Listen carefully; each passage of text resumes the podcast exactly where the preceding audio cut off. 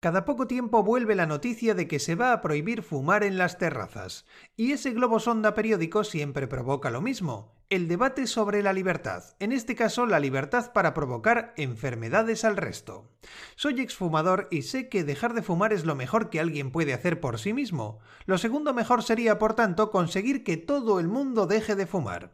Acabar con el tabaco, esa costumbre antediluviana, insalubre y maloliente de todo punto fuera de contexto en los tiempos de la manipulación genética y la inteligencia artificial.